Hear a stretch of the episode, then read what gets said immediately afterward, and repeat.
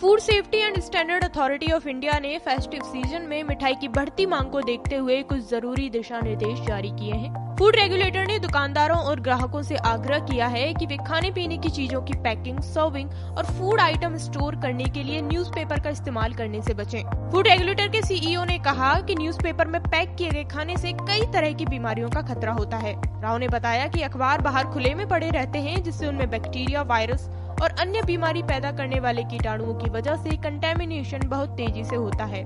इसके साथ ही अखबारों में इस्तेमाल होने वाला इंक भी कई तरह की स्वास्थ्य संबंधी समस्याओं का कारण बन सकता है।